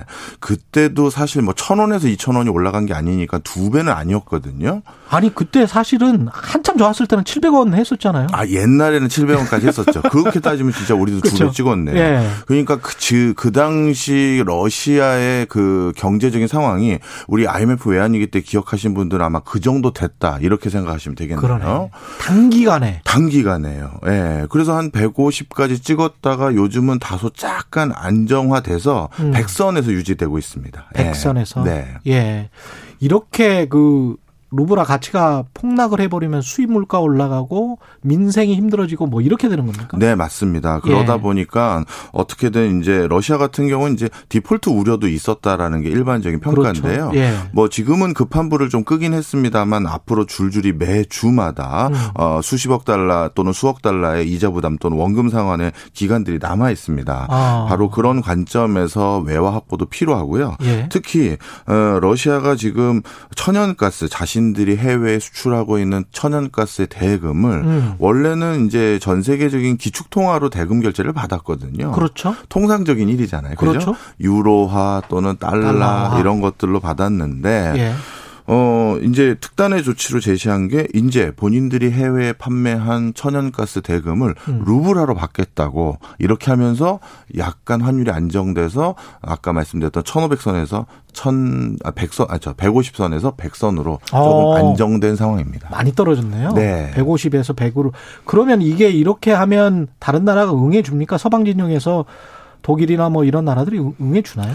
지금은 서방 진영에서 응해 줄 생각이 없다라고 비토를 벌써 놓고 있는 상황입니다. 예. 요걸 조금 더 자세히 말씀을 드리면요. 음. 정확히 말씀드리면 러시아가 천연가스 결제 대금을 루브라로 받겠다라고 제시한 국가들은 음. 자신들에게 비우호적인 국가들만 이렇게 돈을 내라 이렇게 한 거예요. 서방 진영에만? 예, 그렇죠. 예. 자, 그러면 어떻게 되느냐? 서방 진영은 통상적으로 루브라라는 통화는 금고에 쟁여놓는 통화가 그렇죠. 아니거든요. 그럼 갑자기 천연가스 대금처럼 이렇게 막대한 돈이 필요한 것들은 그 루브라를 어서 구해 와야 됩니다. 아, 그래. 예. 그런데 네. 루브라를 구할 때 우리나라도 제3세계 아주 희귀한 나라에 여행을 갈 때는 음. 약간 우리나라 통화가 더 강하거나 우리가 달러가 나름대로 통용이 된다 하더라도 음. 그런 아주 희귀한 나라는 또 다시 조금 웃돈을 줘야 돼요. 왜냐면 아. 어서 구할 수가 없잖아요. 그렇죠, 그렇죠, 네. 그렇죠. 맞아요. 소, 액이야뭐 네. 쉽게 바꿀 수 있지만 대규모 그 나라 돈을 이렇게 융통하려면 다시 웃돈을 줘야 됩니다. 수수료가 많이 나가는 거죠. 그렇죠. 예. 그러다 보니까 유럽 입장에서는 유, 루브라 가치가 물론 폭락해서 예전보다는 그거를 좀 싸게 구할 수 있는 장점이 있을지 모르겠지만 그걸 구하는 과정에서 수수료도 높고 웃돈을 좀 줘야 되기 때문에 그게 또 폭락했다라고 보기도 어려워요. 아. 자, 그 다음에 또 한 가지. 예. 그러면 러 시아의 이, 이 말대로 그 천연가스 대금을 루브라로 결제를 하게 되면 루브라를 얻어올 때는 그걸 가져오기 위해서 대금을 지급해야 되잖아요. 그렇죠. 그 대금이 바로 달러랑 유로화일 겁니다. 그죠? 그렇겠죠. 가지고 있는 달러를. 예. 예. 그러면 결국 지금 서방 국가들이 추구하는 경제 제재가 무색해지는 거죠. 그렇죠. 달러 유입을 막고 달러의 계좌를 막아놨는데 음. 루브라를 얻기 위해서 다시 달러를 줘야 되는 상황이 돼버리니 결국 러시아 입장에서는 어. 아 외화를 획득하기 위한 방편으로 이렇게 루브라로 돈 내 이게 하나 있고요. 음. 하나가 더 있습니다. 지금 러시아는 전쟁을 수행하고 있는데요. 러시아에서 전쟁을 수행하기 위해서 러시아 내부의 군수 산업을 하는 회사들이요. 그렇죠. 예, 제가 마침 한 3, 4년 전에 군수 산업을 적극 좀 공부를 어. 하다 보니까 우연히 알게 됐는데 예. 러시아는 옛날부터 폐쇄형 경제이기 때문에 군수 산업체가 러시아 내부에만 있는 게 아니라 음. 통상적으로 군수 산업은 그 수요 독점 기, 기반인 경우가 많죠. 그 나라의 군수 무기를 사주는 주체는 정부밖에 없는 거잖아요. 예. 그리고 이거는 국가 안보와 관련된 거기 때문에 러시아 정도의 공학과 과학 기술을 가진 곳은 외국에서 그 군수 산업에게 납품을 받는 게 아니라 전투기 탱크를 사오는 게 아니라 예. 자체적으로 그걸 생산하죠. 어. 네. 그러다 보니까 러시아 내부에서 생산해서 러시아에서 소비하는 거니까 군수 물자의 대금 결제는 루브라예요. 그렇겠습니다. 예. 예. 그런데 지금 금리가 기준금리가 지금 한 세나 세네 단계 올려버렸고 음. 루브라 가치가 이렇게 폭락했는데 지금 전쟁을 수행하고 있으니까 군수업체들에게 군 수 물자를 계속 공급받아야 되잖아요. 그렇죠. 탄약이고 뭐고 아. 해서 그러면 이제 러시아 정부도 갑자기 루브라가 더 필요하게 된 거예요. 아, 이렇게 되는 거구나. 그렇죠. 예. 그런데 이 루블화가 더 필요하다고 루블화를 찍어내는 순간 이건 하이퍼 인플레이션 그렇죠. 딱 좋은 거죠. 아. 그러니 이 루블화를 어디서 구하지? 혹시 외국에 있는 애들이 루블화 가지고 있는 것도 다시 가지고 오고 어. 또 루블화의 가치를 안정시키기 위한 방법은 외화가 들어와야 되니 그렇죠. 결국 천연가스를 통해서 루블화로 결제 받으라는 건 두 가지 외화 획득도 필요하지만 루블화도 필요한 거예요. 그러다 보니 이렇게 된 거죠. 러시아가 화폐 전쟁에 관해서 좀 이해를 하고 있네요. 아, 그렇죠. 예, 머리 좀 썼네. 머리 좀 쓴 겁니다. 예. 네. 근데 그게 그 뜻대로 됩니까? 서방 세력들이 여기에 대해서 그래서 동의를 안 하고 있습니다. 음. 우리는 그런 방식으로는 대금 지급을 할 수가 없다라고 예. 하면서 이제 옥신각신하고 있는 상황이고요. 그러다 보니까 그렇게 대금 지급을 안 하면 러시아 입장에서는 음. 가스 밸브 장군은 그런 아. 수순으로 간다는 거고. 극단적으로? 예. 예. 그러면 유럽 같은 경우는 거의 절반을 유럽 저 러시아에서 그렇죠. 천연가스를 수급받는 상황에서 밸브를 잠군다 대금 결제가 안 돼서 음. 그런 거에 대한 지금 대비는 솔직히 안 돼 있는 상황입니다. 그렇죠. 그나마 독일이 지난 20일인가요? 천연가스 수급을 처음으로 카타르랑 계약을 맺었어요. 음. 그런 식으로 나름대로 이제 공급처들을 다변하기 위한 노력이 이제 가까스로 한두 건씩 성사가 되고 있는데 천연가스는 생필품이거든요. 그렇죠. 그러다 보니까 대금 결제가 지연되거나 이런 식으로 안 한다라고 때 장갔을 때 음. 유럽도 일순간 에너지 대란이 일어나는 것은 불가피해 보입니다. 예. 그렇군요. 그러니까 서로가 지금 뭐 서로를 고립시키려고 하지만 사실은 기존에 서로 개방 경제 하에서 서로 발을 담궈놨던 것들이 그렇죠. 있기 때문에 쉽게 발은 못 빼네. 맞습니다. 그렇죠. 그러다 보니까 음. 이번에 그 러시아에 대한 어떻게 보면 경제 제재로 예. 화폐 가치를 폭락시키고 그래서 경제를 위축시키는 이런 전략이 이란 때보다 정말 러시아가 제대로 경제적인 타격을 받으려면 음. 시간이 더 걸리는 게 아닌가라는 생각들을 많이 갖고 있어요. 그동안에 러시아는 계속 전쟁을 할 수 있고. 그렇죠. 예를 들어서 이란 같은 경우는 2011년부터 2015년까지 경제 제재를 통해서 이란의 수출은 50% 급감했고 그 기간 동안 이란 경제의 규모가 한 20% 줄어들었거든요. 예. 근데 이란 같은 경우는 국제 사회에서 그렇게 큰 비중을 차지하지 않았었습니다. 그렇죠, 그렇죠. 예. 그러다 보니까 이런 경제 제재가 어떻게 보면 톡톡한 효과를 발휘했고 음. 그것이 이제 5년에 거쳐서 이루어진 게 어, 전체 GDP의 캐파가 한 20% 감소한 거거든요. 예.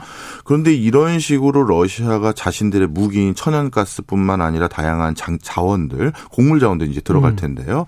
이런 것들을 활용하기 시작하면 이게 과연 이란만큼의 그때 효과는 어, 거둘려면 음. 상당한 기간이 걸릴 것 같다. 물론 러시아도 뼈 아프긴 하지만요. 예. 그다음 또 한 가지는 어 러시아에겐 든든한 우군이 있죠. 중국 중국입니다. 예. 그래서 러시아가 바로 이렇게 루브라로 돈을 받으려는 움직임이 생기고 음. 여러 가지 그런 어, 사, 새로운 대안을 제시하자마자 바로 미국 관료들이 이제 중국과 어 컨퍼런스 콜을 한다든가 중국 달려간 거죠. 그렇죠. 이 중국이랑 이런 나라들까지 적극적인 도움을 해주지 않는다면 음. 본인 그러니까 쉽게 얘기해서 서방 서방 세력에 대한 피해, 경제적 피해도 같이 감내해야 되거든요. 음. 그럼 서방 세력들 중에서 이러한 경제 제재 일부 조금씩 이탈하기 시작하면 어 이거는 러시아에서 마지막 어, 지금 하고 예. 있는 무기인 예. 경제적인 무기로 전쟁을 막으려고 했던 것이 의미가 없어지는 거죠. 우리도 생각해 보니까 그꽤 원유랄지 가스랄지 의존을 하고 있었는데 곡물도 그렇고 네. 우리한테도 루브라로 결제하라라고 요구를 했었을까요? 예, 우리도 비우호적인 국가이기 때문에 거기에 해당되는 게 있고요. 예. 우리는 이제 곡물과 자원 부분보다도 오히려 지금 당장 급한 불은 우리나라 기업들에게 음. 어 대금을 루브라로 갚아버리겠다 이렇게 얘기를 한 겁니다. 아 싫다, 너무 싫다. 그거 예, 그렇죠. 예. 그러면 이제 우리 그 기업들 LG, 삼성, 현대차부터 해서 돈 받을 게 줄줄이 있는데 예. 그걸 루브라로 제공해 준다. 된다라고 하니 결국 그 루브라를 우린 다시 달러로 바꿔야 되고 그렇죠. 그럼 루, 브라를 달러로 바꿀 때 역시 환 차선이 그게 얼마일 그럼요. 거예요. 이게 뭐 수수료도 그렇고 미치고 장사한 건 분명해 보이는 것 같습니다. 바로 그런 관점에서 지금 우리 지금 되게 울상인 상황이고요. 또한 음. 가지는 이렇게 루브라로 이 돈을 대금을 그럼 그거라도 주십시오라고 하기가 네. 지금 서, 서방 국가들도 다그 그것도 안 받겠다라고 하고 대금 결제를 못 하겠다고 보이는 거 아니에요 지금 그렇죠. 상황이 눈치 보이는 거죠. 네. 그렇죠. 우리가 지난번에 스위프트 경제 제재 조금 늦게 발을 담궜다가 예. 우리나라 기업들에 대해서 부과했던 특혜를 좀 빼낸 게 있었거든요. 그 다시 이제 전략물자 다시 예. 들어오기로는 했는데 그 그렇죠. 그 다음에 예 그러니까 이럴 때 사실 동참을 안 하면 음. 우리도 음. 다른 형태의 어떤 페널티를 받게 되는 거거든요. 그렇죠. 그러니까 지금 참 제일 고통스러운 건 기업들인 것 같아요. 예. 그럴 수밖에 없네요. 근데 이제 이러면서 전쟁이 나고 이 화폐 전쟁도 같이 일어나면서 경제 전쟁이 일어나고 그러면서 비트코인 이야기를 할지 디지털 화폐 이야기가 지금 계속 나오고 있단 말이죠. 네, 맞습니다. 예. 사실 지금 어, 러시아 내부에서는 어 어떻게 보면 우크라이나 러시아 전쟁이 일어나고 비트코인 가격이 급등했거든요. 음. 러시아에서 이제 코인으로 자산 형태를 바꾼 겁니다. 루브라에서. 예. 그러면 좀 자산 가치를 지킬 수 있다라고 생각해서요.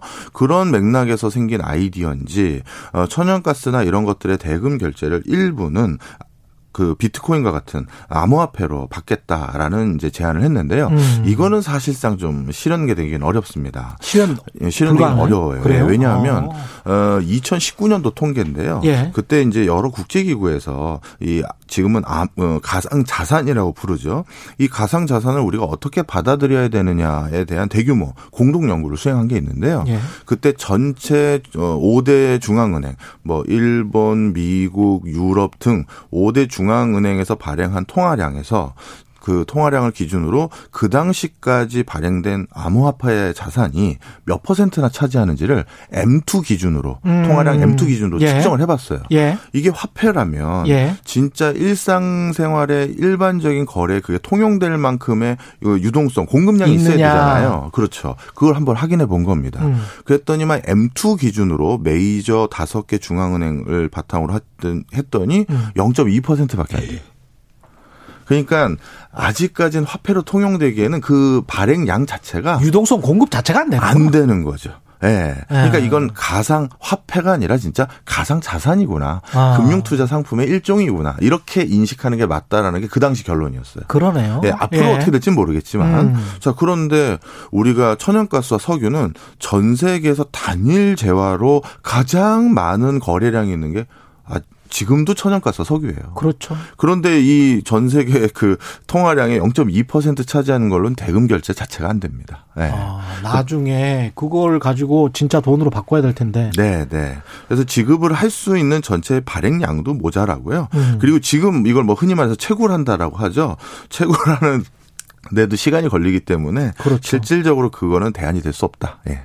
근데 이 화폐 전쟁 이야기가 계속 나오고 있는 거는 왜 그런 건가요?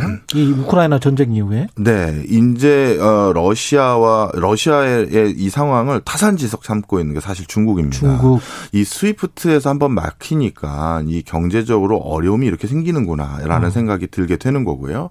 지금 반미 성향의 국가들 자체도 직접적인 전쟁 수행에 대해서 커다란 부담감을 갖고 있는 미국이 음. 자꾸 이제 경제 제재라는 수단으로 많은 국가들에게 여러 가지를 요구하게 됐는데 예. 그럼 이 경제 제재를 벗어날 수 있는 방법을 반드시 모색해 놔야겠다라는 자각을 하는 기회들을 자꾸 주는 거예요.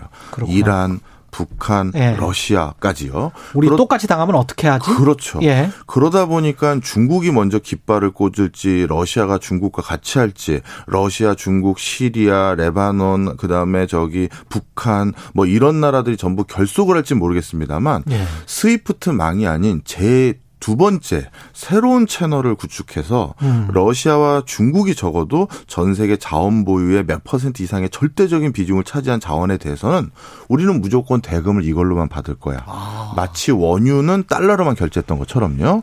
그렇게 하면서 화폐 전쟁으로 이어질 가능성도 우려를 하고 있는 전문가도 있어요. 야, 화폐에 거대한 장막이 쳐질 수도 있겠습니다. 그렇습니다. 진짜 그거는 신냉전의 새로운 양상인데. 예, 그렇죠. 만약에 그렇게 돼 버리면? 예. 그래서 중국도 지금 이 경제 제재 자체도 부당하다라고 주장을 하고 있는 것은 예. 중국 입장에서는 러시아가 이번에 굴복해서 러시아 체제가 전복되거나 러시아와 친중 관계가 깨져 버리면 진짜 중국은 전 세계에서 고립무원의 상태가 돼 버리는 거예요. 아군이 없군요. 아군이 없는 거죠. 예. 이렇게 든든한 아군이 크게 상처를 받으면 안 되는 거죠. 거죠. 음. 그러다 보니까 중국도 지금의 이 화폐 전쟁 기조 속에서 러시아와 뭔가 결을 같이 할 가능성이 많다 이렇게 봅니다.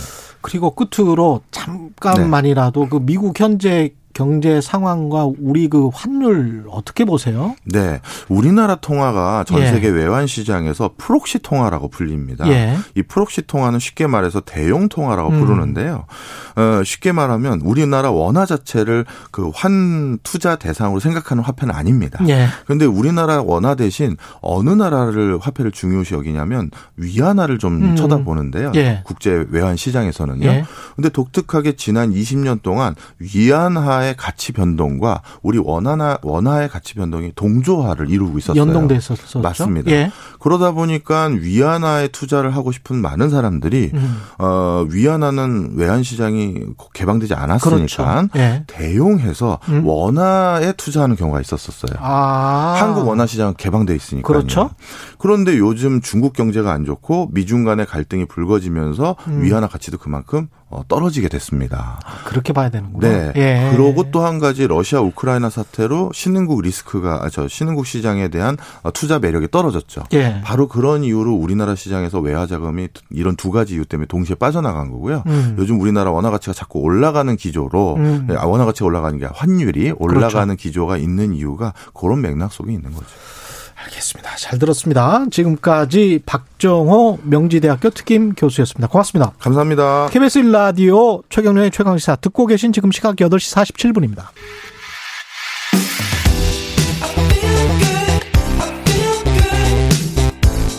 세상에 이익이 되는 방송 최경영의 최강 시사. 네, 코로나19 신규 확진자 예, 정점을 찍고 약간 좀 줄어드는 추세인데요. 현재 방역 상황 어떻게 봐야 될지 한림대학교 강남 성심병원의 감염내과 이재갑 교수 연결돼 있습니다. 안녕하세요, 교수님. 네, 안녕하세요. 예, 60만 명을 기록을 했다가 좀 정점에서 지금 한 30만 명으로 내려왔는데 정점 찍었다고 보세요?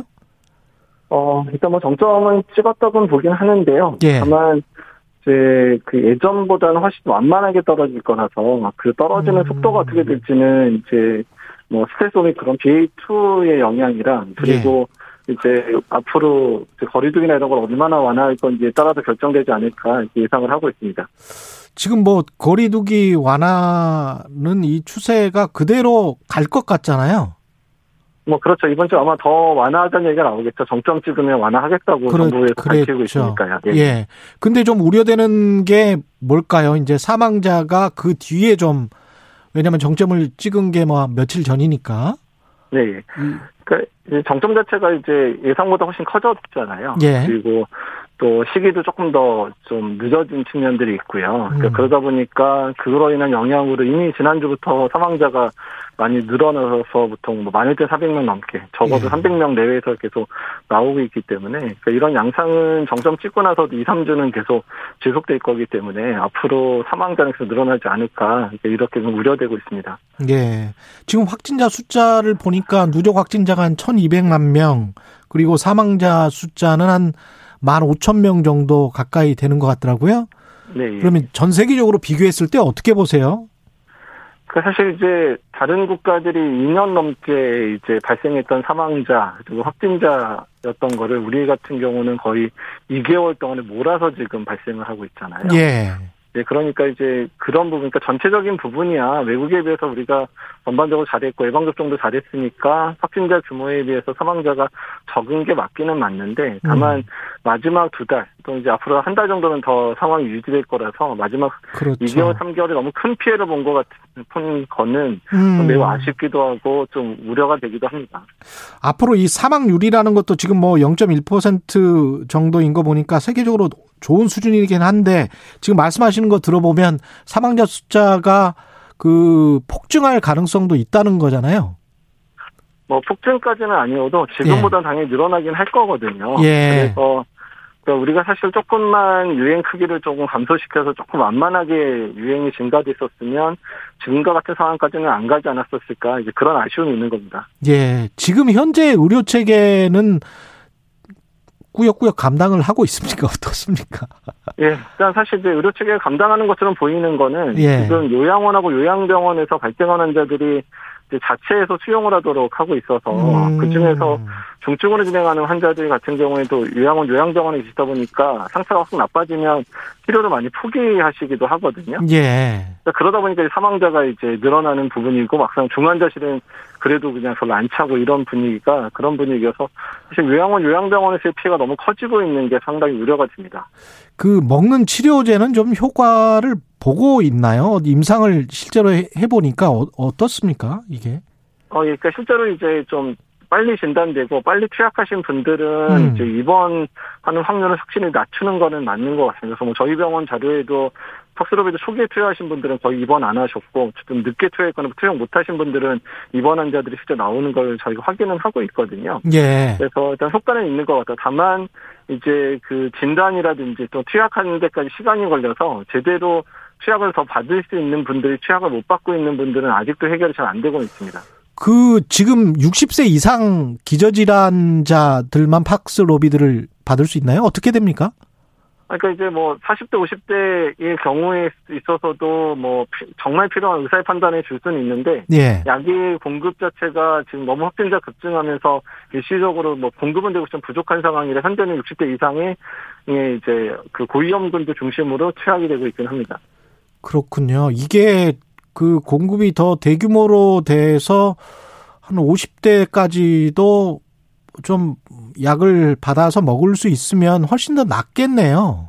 사망자 줄이는데도.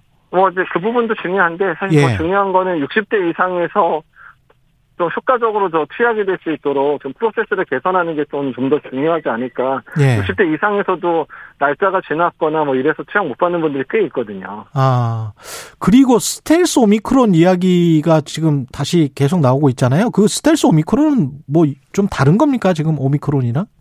그래서 오미크론의 이제 아형 변이라고 보시면 되고요. 그러니까 예. BA1이 기존의 이제 오미크론, 그다음에 이제 BA2가 스텔스 오미크론을 얘기하는 건데 음. 일단은 전파력 부분에 있어서 한 1.5배, 그리고 중증도 부분에서는 조금 더 오미크론보다는 좀 더 나쁜 게 아니냐 이게 사실 나오면서 영국이나 예. 뭐 이런 국가 이제 BA2가 이제 우세종으로 바뀐 데는 입원율이 좀 많이 올라가고 있고 확진자도 다시 늘어나는 분위기거든요. 아. 그래서 예, 우리나라에서도 이제 어떤 영향을 끼칠지 지금 이제 우리나라도 우세종으로 바뀌어가고 있는 시점이기 때문에 유행 규모 특히 정점을 그래요? 찍었지만 정점이 오래 갈 수도 있고 중증 환자가 일부 늘어날 수도 있는 부분들은 우려하고 있습니다. 지금 우리나라도 스텔스 오미크론으로 우세종이 바뀌고 있는 상황입니까?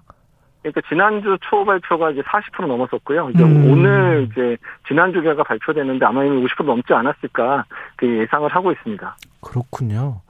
지금 저 항체 양성률 관련해서 인수위가 일반 국민들 상대로 이걸 항체 양생률을 조사를 해보자. 백신을 맞고 양성률이 어느 정도인지 뭐 이런 이야기를 했었는데 안철수 인수위원장이 이게 그 지금 항체 양성률 같은 경우는 조사를 전혀 안 했었었나요? 그동안에? 아니, 아, 그러니까 예전에는 이제 여러 좀 나눠진 형태로 했습니다. 국민건강 영양조사라든지 군대에서 한다든지 일부 지역에서는 이제 지역 표본을 바탕으로 하고 있었는데요. 예. 그러니까 이런 대규모로 전 지역에 대해서 연 연령하고 인구 구조에 따라서 제대로 해본 적은 없어서 뭐 음. 그렇게 해보겠다는 얘기고요. 그러니까 사실 예. 백신에 의한 면역을 본다기보다는 예. 우리나라의 실제 감염자 숫자, 그러니까 지금 그 감염이 된 사람들의 확진된 숫자에 비해서 더 많은 확진자가 있을 거로 예상이 되기 때문에 예. 얼마나 감염됐는지의 규모를 봐야 추후에 이제 새로운 변이가 왔을 때 어떤 형태로 우리가 대응해야 되는가에 대한 아. 기초 자료를 수집하기 위한 거라고 보시면 될 것 같습니다. 이건 뭐 전 국민을 대상으로 다 해보는 건가요? 아니면 표본을 뽑는 건가요?